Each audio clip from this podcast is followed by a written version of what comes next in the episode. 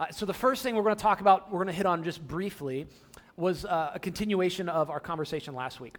So last week we talked about the tension or the supposed tension between faith and science, that that's actually not a tension. Um, regardless of where you, uh, what kind of camp you land in scientifically in terms of especially uh, young earth creationism, old earth creationism, uh, theistic evolution, you can reconcile all of those things with Scripture because uh, the Bible is not concerned about the scientific how of the universe came to exist. It's more about what kind of world is this? What's the problem? Who did all of this? And so we can pursue science where it goes. Science and faith are not at odds.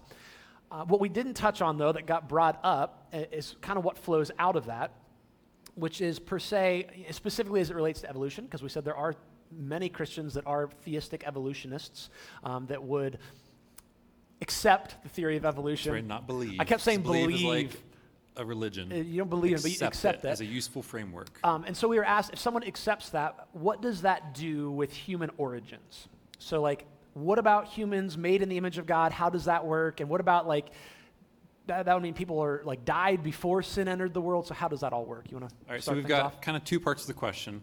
Um, and how you understand and answer this question very much depends on your perspective. Uh, if you'd fall into the camp as a young earth or, or old earth creationist, um, then you would say, you know, God created Adam and Eve in the garden out of the dust. End of story.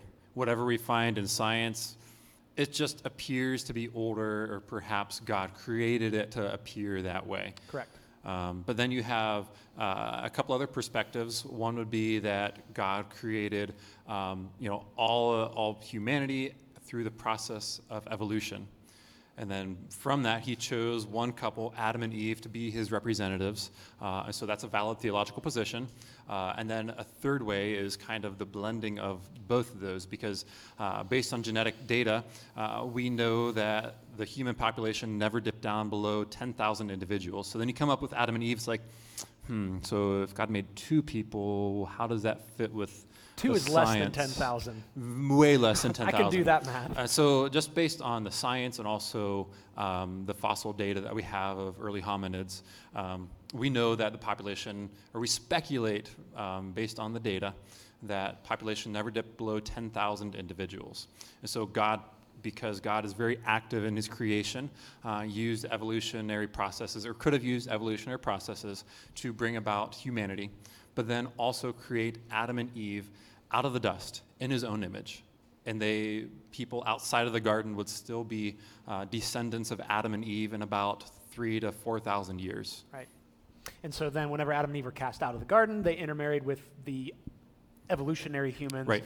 and gave us the human population that we have now. Right, and so Adam and Eve would be the genealogical, not the genetic ancestor, but the genealogical ancestor of everyone, of everyone on the earth today. Yes. Um, and here's the, uh, the important thing to note with any of those positions is you can hold a, an orthodox position of Scripture, of the early chapters of Genesis, and fall into any of those categories.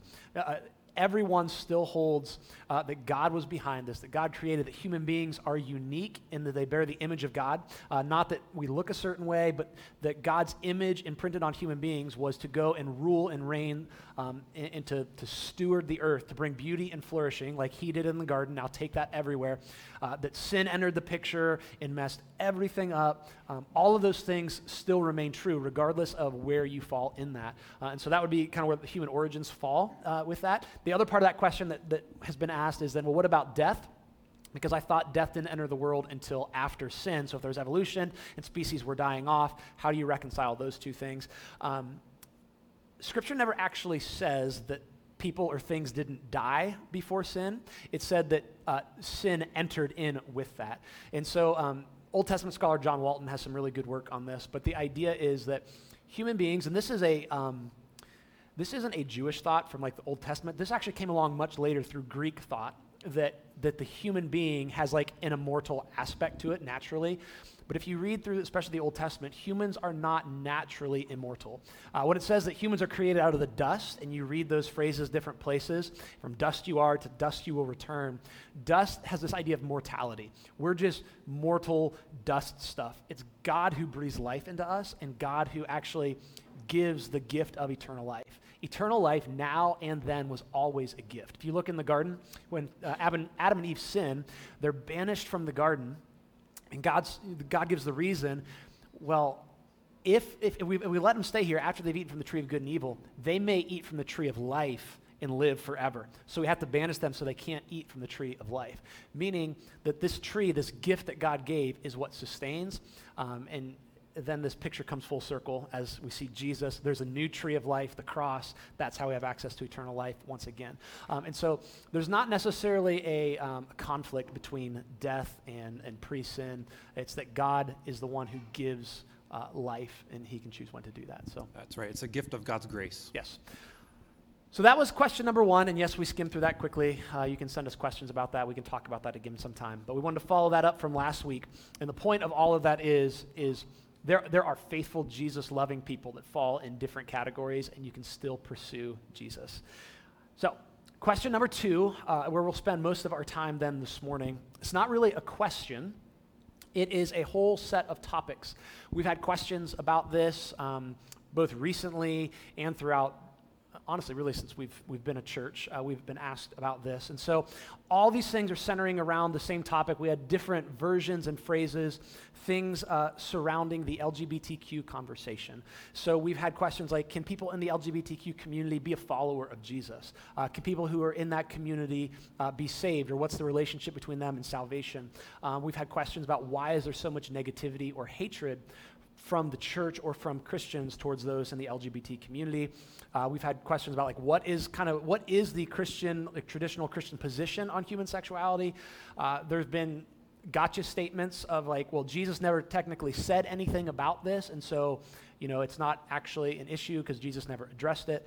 Um, all we're kind of lumping those all into a broad category this morning. Yeah. Um, so the the I guess big idea is human sexuality and gender. Um, and just to start things off, the Old Testament and New Testament writers had no understanding of our modern categories for sexuality and gender. Uh, and so it's a conversation that requires nuance, there isn't just uh, a black or white statement that we can run to. Um, it's an ongoing conversation. And we're not going to spend you know weeks and weeks on this topic where we very well could um, because it's it's an ongoing conversation that we want to have one-on-one with people uh, through relationship and not just make statements and then cut relationships Yeah, nuance is an important thing that we've lost not only in this conversation, but every conversation in our culture seems like there's no nuance. You're either on one side or the other. It's black, it's white, it's right, it's right, it's left. Um, just give me your statement, give me your position. But so many of these things require nuance in conversations, not just statements. And honestly, nuance doesn't necessarily get the clicks. It gets kind of boring, and you know you don't make a lot of friends, and you also don't make a lot of enemies, um, which is kind of we're put in this binary. But we're gonna, I guess, try to do our best. right so to just come right out and say it we as a church hold an orthodox understanding of human sexuality and gender so orthodoxy meaning what the church has believed since the earliest days of the apostles and what the church believes around the globe today Yeah, and, and I just want to make a distinction. We, we intentionally use the word orthodox instead of conservative, like, because we're not a progressive church. We're also not a conservative church in what those two words have come to mean. Those words have been very, very hijacked. And so, orthodox is how we prefer to talk about it, uh, and not just in the conversation of human sexuality and gender, but in every like theological category of the Christian faith. What does it mean to follow Jesus? How do you do that? What are those practices? Who like what is a Christian? Like any conversation we can have, we would say we are an orthodox church, meaning you, you track 2,000 years of church history around the globe. What are the core teachings of Christianity? Yeah, and we didn't arrive there by you know our, I guess, own up, upbringing, by um, our church tradition that we were maybe part of. But we arrived there by looking at the scriptures as a whole and trying to see what do the scriptures say when it comes to this topic. Yeah, and that's that. I, I, there's, that's what I want us to keep in mind as we continue on this conversation this morning. That we're we're doing our best to faithfully view things through the lens of Scripture, when also understanding that this conversation, among others, is a secondary issue. Uh, this is not on the same level of who is Jesus, what does it mean to be saved, uh, the resurrection. These are secondary things, and being a secondary issue means that, that we as individuals and also as a church, we're open to changing our mind on things if a, a case can be made through the scripture. If you can go like here's like the exegetical evidence for this and here's the cultural evidence from and what things look like and the languages and if you can if we can get there through scripture not just cultural currents, we're open to having that conversation. Um, and this is not something that is easy for us as individuals or as a church. Right, and you might be thinking, well, that's easy for you to say because you're straight white men. Yes. Um, we've been walking in this tension as individuals for a while. Uh, as and, and, honestly, like we just let me just say personally, personally, here's what I would love to do. I would really like to just be like, let's just wipe that conversation away and say, you know, follow the cultural current. It would be a lot easier to do. Um, personally, uh, we both have friends who are part of the LGBTQ community. Um, we have family who are part of the LGBTQ community. And so while this is not direct in my life, it is close. Um, and then also this tension as a church. We've been walking in this tension for a while. As we've been faithfully trying to follow Jesus and listen to his, his, um, his spirit. Again, we talk about having conversations, not taking sides. Um, within the same like year, these two separate events, we've, we were berated on one side and received some mean emails and uh, that said basically we were anti-gay and hateful and don't let people in that community be a part of our church. And then we also received messages that said, we have heard that Hope Community allows, uh, you know, uh, openly practicing homosexuals in their leadership. Both of those things within a year from each other. Um, and obviously, both can't be true, but the truth is, neither are true. Um, we, what people want, and this is where we talk about nuance, is for us to run to one category or the other and say, are you in this side or this side? Is it this issue or is it this? Um, and we are trying as best as we can, and we definitely don't always get this right, to say we don't want to follow either of those categories. We want to follow Jesus. That's right, because Jesus didn't come to take a side, he came to make a difference. Yes. Uh, and as followers of Jesus, that's what we want to do. We don't want to just make a point, uh, and turn people away and cut people off from relationship, but rather we want to invite people into conversation, into relationship, because that's what Jesus did. Uh, so kind of, kind of with that as the background, like where, where we are, so we're not, we don't want anybody to feel bait and switch or anything like that.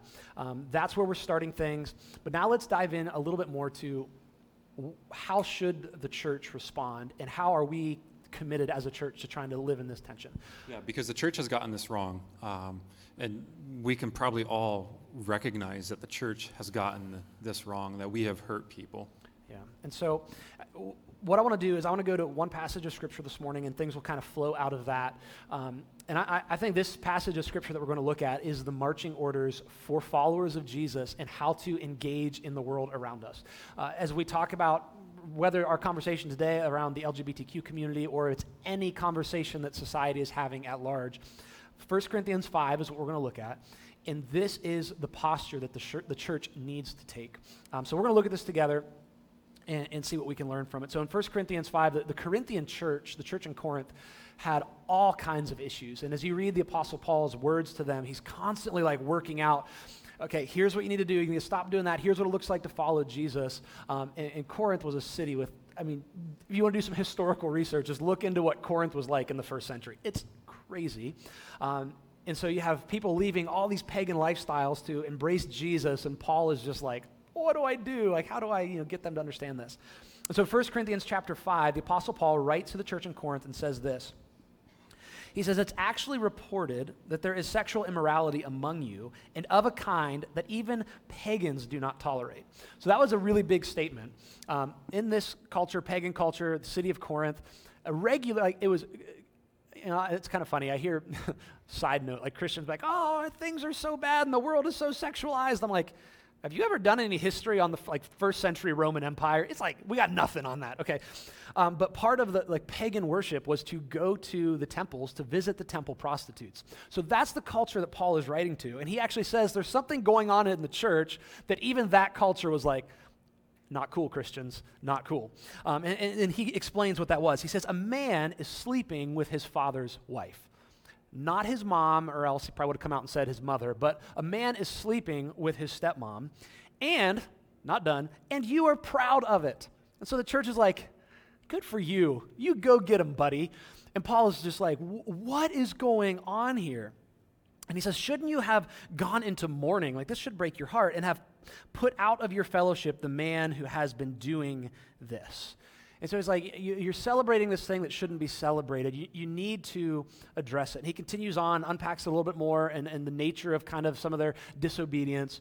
Um, but he jumps back in. This is verse 9. He says, I wrote to you in my letter uh, he had actually written another letter to the, the church in Corinth before this. That letter has been lost in antiquity, so we don't have that letter. But he said, I wrote to you in my other letter not to associate with sexually immoral people. But then he, he he gives that like an asterisk, like a, a, qualifier. He says, not at all meaning the people of this world who are immoral or the greedy and swindlers or idolaters. In that case, you would have to leave this world. So he says, you know, don't associate with the immoral or greedy or swindlers or all these different people.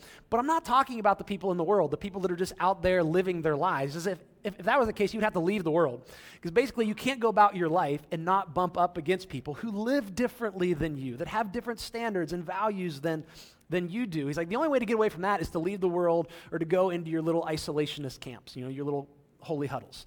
Uh, and he says, that's not what I'm telling you to do. Uh, he says, but now I'm writing you that you must not associate with anyone who claims to be a brother or a sister, but is sexually immoral or greedy or an adulterer or, or, or a slanderer or a drunkard or a swindler. Don't even eat with such people. So he says, look, you don't go around like just cutting yourself off from the world, but you also don't just let anything go in the church. And then he gets to kind of like the summary statement, verse 12. What business is it of mine to judge those outside the church?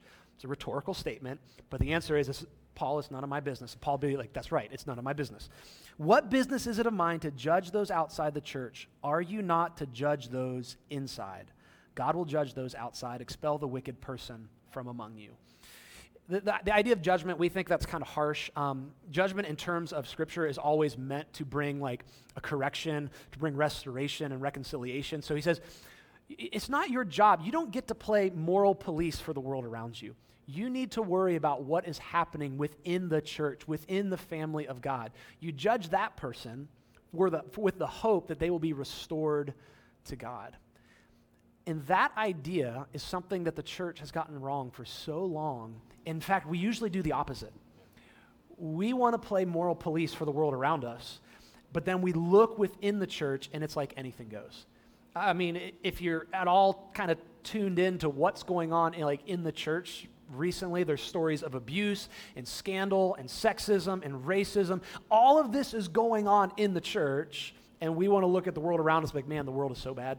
It's so wrong. It's so messed up. Like the hypocrisy in that is insane. And even as we, as we talk about in terms of the LGBT community or talk about human sexuality, I mean, divorce rates in the church are as high or higher in the world around us. Like uh, in the church. In, yeah, yeah. The, they're higher in the church. D- divorce rates is one thing. I mean, ad- ad- adultery, immorality, like greed, consumerism. I mean, like there's like over 2,000 verses in scripture that talk about how to handle money and greed and caring for the poor. There's like five that talk about homosexuality. And we're like, oh, we're greedy, we're comfortable, but we're going to point the finger at everybody else. And so, man, th- th- that's a passage that no matter what we're talking about, we need to look and go, okay, if someone is not a follower of Jesus, I have no right to tell them how to live. It's not my job. It's not my responsibility. My job is to display to the world and tell the world how awesome Jesus is, and hopefully they'll want to start following him. And then, once people become followers of Jesus, as we're in the church, then we have the responsibility to one another to correct some things. Right, it's not a bait and switch. Whenever somebody becomes a Christian, uh, we don't expect them to, you know, clean up their act right away or to become perfect right away. Because let's be honest, none of us are perfect. None of us can clean up our own act. That's what Jesus does. And it's a lifelong process that the big fancy term is called sanctification.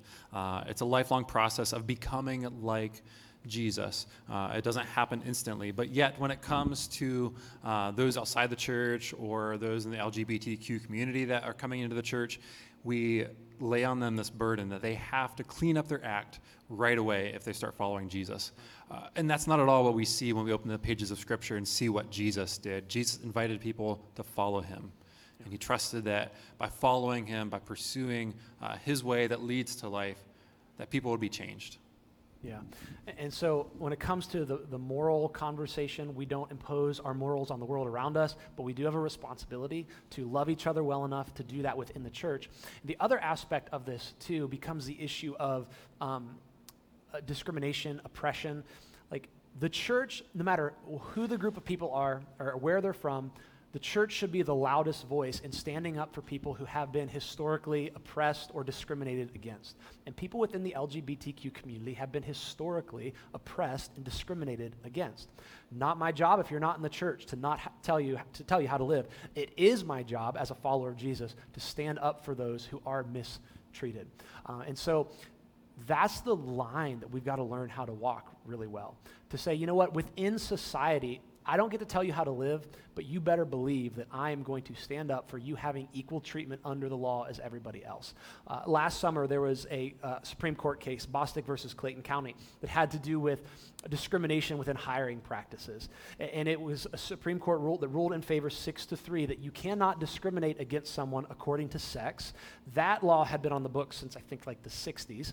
But this now also included against um, sexual orientation or uh, gender uh, identification. And so, and, and that was something that Christians were kind of up in arms about. But I mean, this might upset you, but we should be for that. We should say, I don't care who you are, how you live, you should be able to get a job, and I will fight for that. You should be able to be protected under the law. You should be able to get health care and survivor benefits and taxes and all of those things, because within the world, it is not my job to, to police the world's behavior. It is, it is my job to stand up and help speak for those who don't have a voice.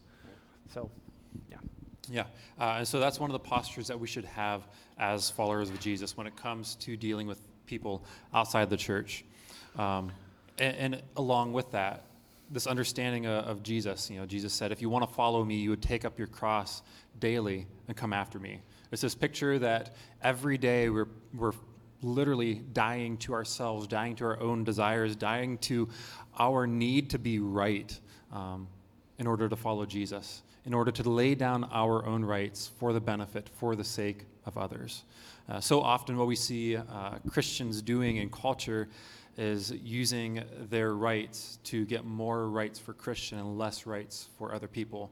Uh, but we, what we would see Jesus doing is laying down those rights so that others might have rights, uh, so that way they might not experience oppression. Yeah, and, and so that that brings us to the heart of really what the gospel is. It's not just a prayer that we pray to get into heaven someday. It's the statement that Jesus is Lord, um, which means over every area of my life. Uh, my sexuality, my relationships, my parenting, my finances, my generosity, what I do at work, like in every single area of life, Jesus has the final say. Picking up my cross, following him, Jesus is Lord. And so that's where we get to the, that other side of the conversation that says, if you've made that declaration that says, I'm following Jesus, um, it's not an instant process, but it is a, a lifetime of saying, I'm going to try to bring myself in alignment with the way of Jesus in every area that I can. Um, and so that goes for, you know, especially those inside the church uh, and those entering into the church, trying to bring themselves into alignment. And you might be thinking, well, isn't that just unfair to expect somebody uh, to change, basically? Yeah, I mean, I would be careful about saying, like, using the word change, especially as, as we relate to the LGBTQ conversation, because again, damage has been done there with things like the word change. Oh, you're going to be a Christian now, so all of a sudden, this is all going to be different, and you're going to be magically fixed, which is another terrible, terrible word. It's like, n- no, because that's not how any of our lives work. We are all like broken in our own different ways. It's within my brokenness, though, that I'm going to still pursue Jesus. And I, I understand like that idea of like, well, isn't that unfair? Aren't we denying people um, basic, uh, basic human, uh, human rights? Um, and I, I mean, I don't even feel like I'm qualified to say anything because again, I'm not in that boat. That is not my life. But the call of Jesus is to follow him. And no matter what it is that you're doing, um, and, and so as someone is invited, anybody's invited to follow Jesus. No matter where you're at in life, no matter if, you know, if you're part of the LGBTQ community or not, but then from that point on, you spend this lifelong process of saying, Jesus, what does it look like to follow you? What does it look like in these different areas of life? And- so the, the church, as we've mentioned already, has failed to do this, has gotten this wrong. Um, because instead, what we've done when it comes to the, the issue of gender and sexuality is we've just embraced a Christianized version of the world's. Uh, you know, the world says sex is ultimate, sex is God. Um, and the Christian view is, yeah, sex is still ultimate, sex is God. Just wait until you're married. Yeah, and so this is how this has played out. I mean, ever since, I mean, really, the, the last 50 or 60 years, it seems like there's been such an emphasis on, within Christian culture, within ev- evangelicalism, of, uh, of family, family values, get married, have 2.7 kids, and the purity movement sprung out of that. That uh, the world is saying, hey, sex basically is a god, and it's this basic human thing that you can't survive without. In the church, instead of coming along saying, no, there's a better vision of life. Like Jesus is God. The church has said, well, that's kind of right. And so, you know, sex is God, but wait till you're married. Um, and, and, and then everything will be wonderful. And then also, if you want to be a real follower of Jesus, you've got to be married and have whatever, 2.7 kids. That somehow my ability to follow Jesus has been tied to my relationship status or my sex status. And so now, if that's not a possibility for someone in today's culture based on uh, their sexual orientation, it's like, well, I'm denying somebody of something, when really the church has failed to present a better picture. Right, and a better picture would be welcoming those people into a family because the church is supposed to be family, walking alongside people, inviting uh, you know people that might not be married, single adults, people in the LGBTQ community that are part of the church, to be part of their family. Say, hey, I want you to to just feel welcome in my home. Come over at any point, whether it's you know the middle of the night, whatever you need, I am here. Um, come help me raise my kids. Be a spiritual mother or spiritual father to my kids uh, and have that experience a similar relationship, experience that, that same intimacy and closeness with another human being.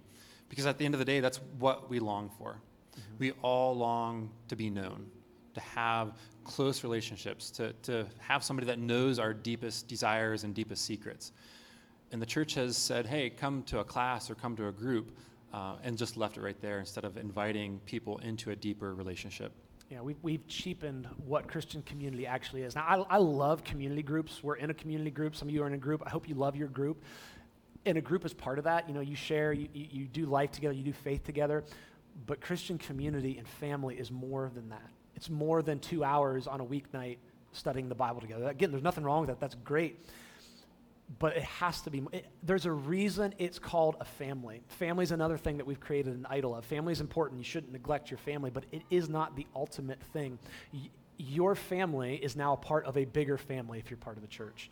Um, and as it relates to this conversation with the lgbtq community we, we need to feel the weight. If we're going to hold an orthodox position of understanding that you're telling someone they can never be a mom or a dad in, a, in a, a, traditional sense. If you can't have those kind of family relationships, and if the church isn't willing to say, you may not be able to have that in a traditional view, but come and raise my children with me, come and be a part of my family, knock on my door at midnight, go on vacation with my family. If we're not willing to say both of those, we need to shut our mouths about the first part.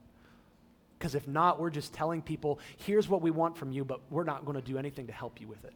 Jesus had words for the Pharisees around that. And, you know, he said, You tie up these heavy loads and you place them on people, but you're not willing to lift a finger to help. And that is exactly what we do if we say, Here's what we think the picture of God is like and what he wants for your life, but we're not going to create an avenue for you to experience that.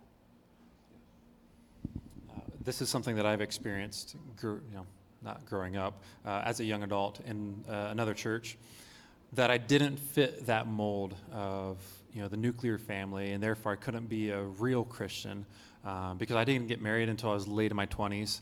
Um, and, you know, a single adult, as a leader in the church, and I would hear constantly and be treated um, subhuman, honestly.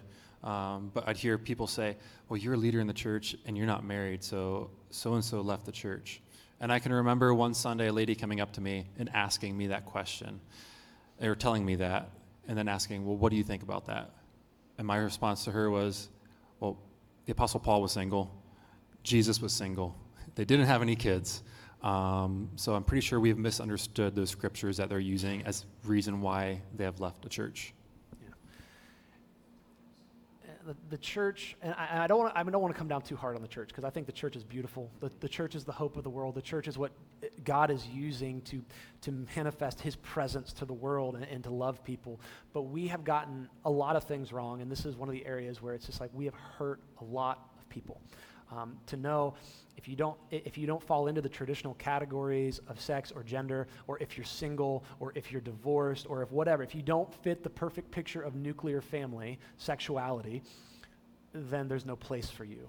And that is not what the church is supposed to be. There is supposed to be a group of eclectic people eyes locked on jesus saying we are a family together. That this family actually supersedes whatever my nuclear family at home is. And so there's space at the table no matter what perspective you hold. Because again, we said that this is a secondary issue, it's not primary. If we can all agree on Jesus, his death, burial, and resurrection, then we can stand united uh, as one body. We can share the communion together. We can do life with one another. Yeah, and have our disagreements, but still invite people into a loving relationship with God. And as we said, there's a lot more that could be said. Um, this would be conversation and conversation weeks and weeks, but we're not going to do that. Um, if you've got questions, maybe we'll address them at some other time. But this isn't something that we're going to talk about all the time, um, especially from like an upfront preaching kind of uh, posture for a variety of, of, reasons. Number one, like this isn't something that Jesus talked about all that often. Jesus was more focused on the announcement of his kingdom and the invitation to come follow me. And throughout life, you'll figure out what following me looks like, but the invitation is to continue to point to Jesus, and we're committed to that and having lots of conversations along the way. Um, and also, just from personal experience, this is not, we will never, on any topic, use this church or this, we don't actually have a pulpit, but this area as a weapon. Um, I can remember in 2015, after the uh, Obergefell v. Hodges case, and same sex marriage was legalized throughout the country, or it was deemed unconstitutional to not allow people to, to marry. Being in a church and hearing the pulpit weaponized, and I'm in student ministry at that time, thinking, okay, for, for, for you in certain generations, this is, this is just an issue. For the students that I'm trying to pour into, this is their friends, and you've just told them that their friends aren't welcome at church. And not only that, but for even for older generations to be sitting there, statistics would just tell us that there are older generations that struggle with this as well and have never had the freedom to wrestle with it in church. And you just told them that they're not welcome here or they have to stay in shame for the rest of their life. And so, no, we're not going to talk about it up front because no matter how much we try to nuance a conversation, it still feels like we're talking at you rather than with you. Um, so we're going to we're going to hold our convictions but we're going to have a lot of conversations and a lot of grace and are willing to, to get into the mess of life with people. That's, we think that's the way of Jesus, and that's what his church is called to. All right, let's pray.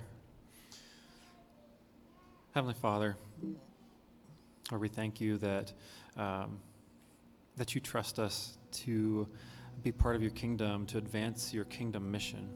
Lord, we confess that we have failed to do this, that we have sinned against you uh, in thought, word, and deed, and things that we have done and things that we have left undone, that we have failed to love our neighbor as ourselves. Instead, Father, we have uh, hated those outside the church. We have mistreated those, continued uh, to oppress people. Lord, we confess that. We ask for your forgiveness because, Lord, you are faithful and just. Forgive us of all sin and all unrighteousness. Lord, I pray that you would give us the courage and the boldness to love people as you have loved us, to love everyone made in your image, Lord, regardless of their gender, regardless of their sexuality, but just love them, Lord, as human beings made in your image.